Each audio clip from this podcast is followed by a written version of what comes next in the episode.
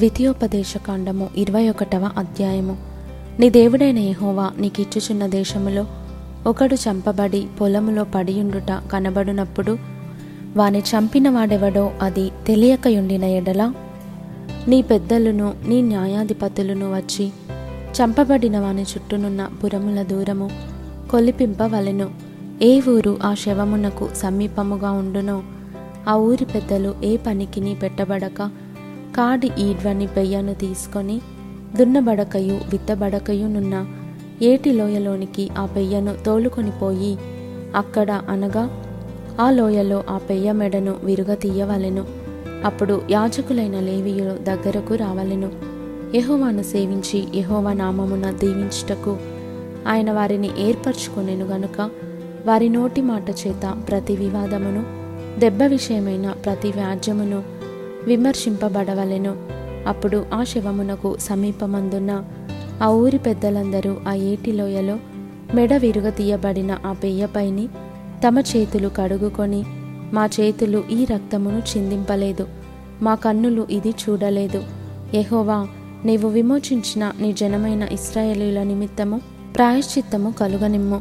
నీ జనమైన ఇస్రాయేలీల మీద నిర్దోషి యొక్క ప్రాణము తీసిన దోషమును మోపవద్దని చెప్పవలెను. అప్పుడు ప్రాణము తీసిన దోషమునకు వారి నిమిత్తము ప్రాయశ్చిత్తము కలుగును.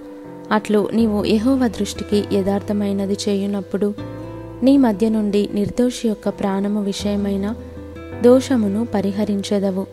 నీవు నీ శత్రువులతో యుద్ధము చేయబోవునప్పుడు నీ దేవుడైన యెహోవా నీ చేతికి వారిని అప్పగించిన తర్వాత వారిని చెరపట్టి ఆ చెరపట్టబడిన వారిలో రూపవతి అయిన దానిని చూచి ఆమెను మోహించి ఆమెను పెళ్ళి చేసుకున్న మనసై నీ ఇంట ఆమెను చేర్చుకొనిన తరువాత ఆమె తల క్షౌరము చేయించుకొని గోళ్ళను తీయించుకొని తన చెరబట్టలు తీసివేసి నీ ఇంట నివసించి ఒక నెల దినములు తన తండ్రులను గూర్చి ప్రలాపన చేయుటకు నీవు ఆమెకు సెలవియ్యవలెను.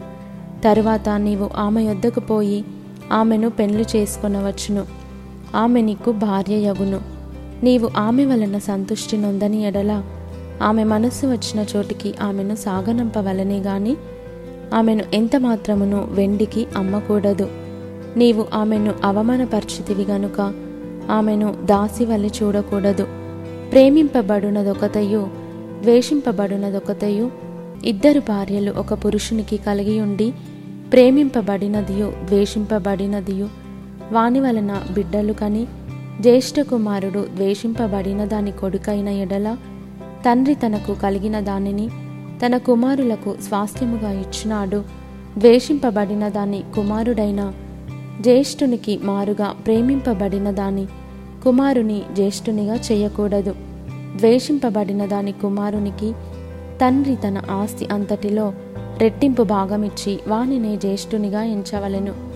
వీడు వాని బలప్రారంభము గనుక జ్యేష్ఠత్వాధికారము వీనిదే.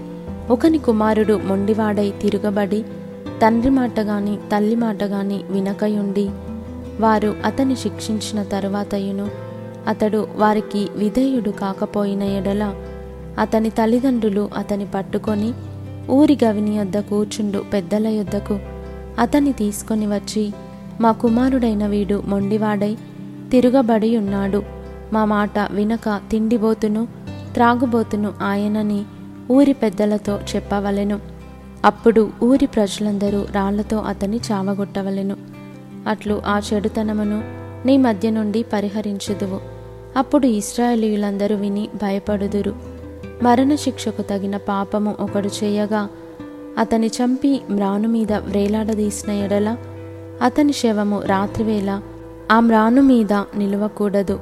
వ్రేలాడదీయబడినవాడు దేవునికి శాపగ్రస్తుడు గనుక నీ దేవుడైన యెహోవా స్వాస్థ్యముగా నీకిచ్చుచున్న దేశమును నీవు అపవిత్రపరచకుండునట్లు అగత్యముగా ఆ దినమున వానిని పాతిపెట్టవలెను.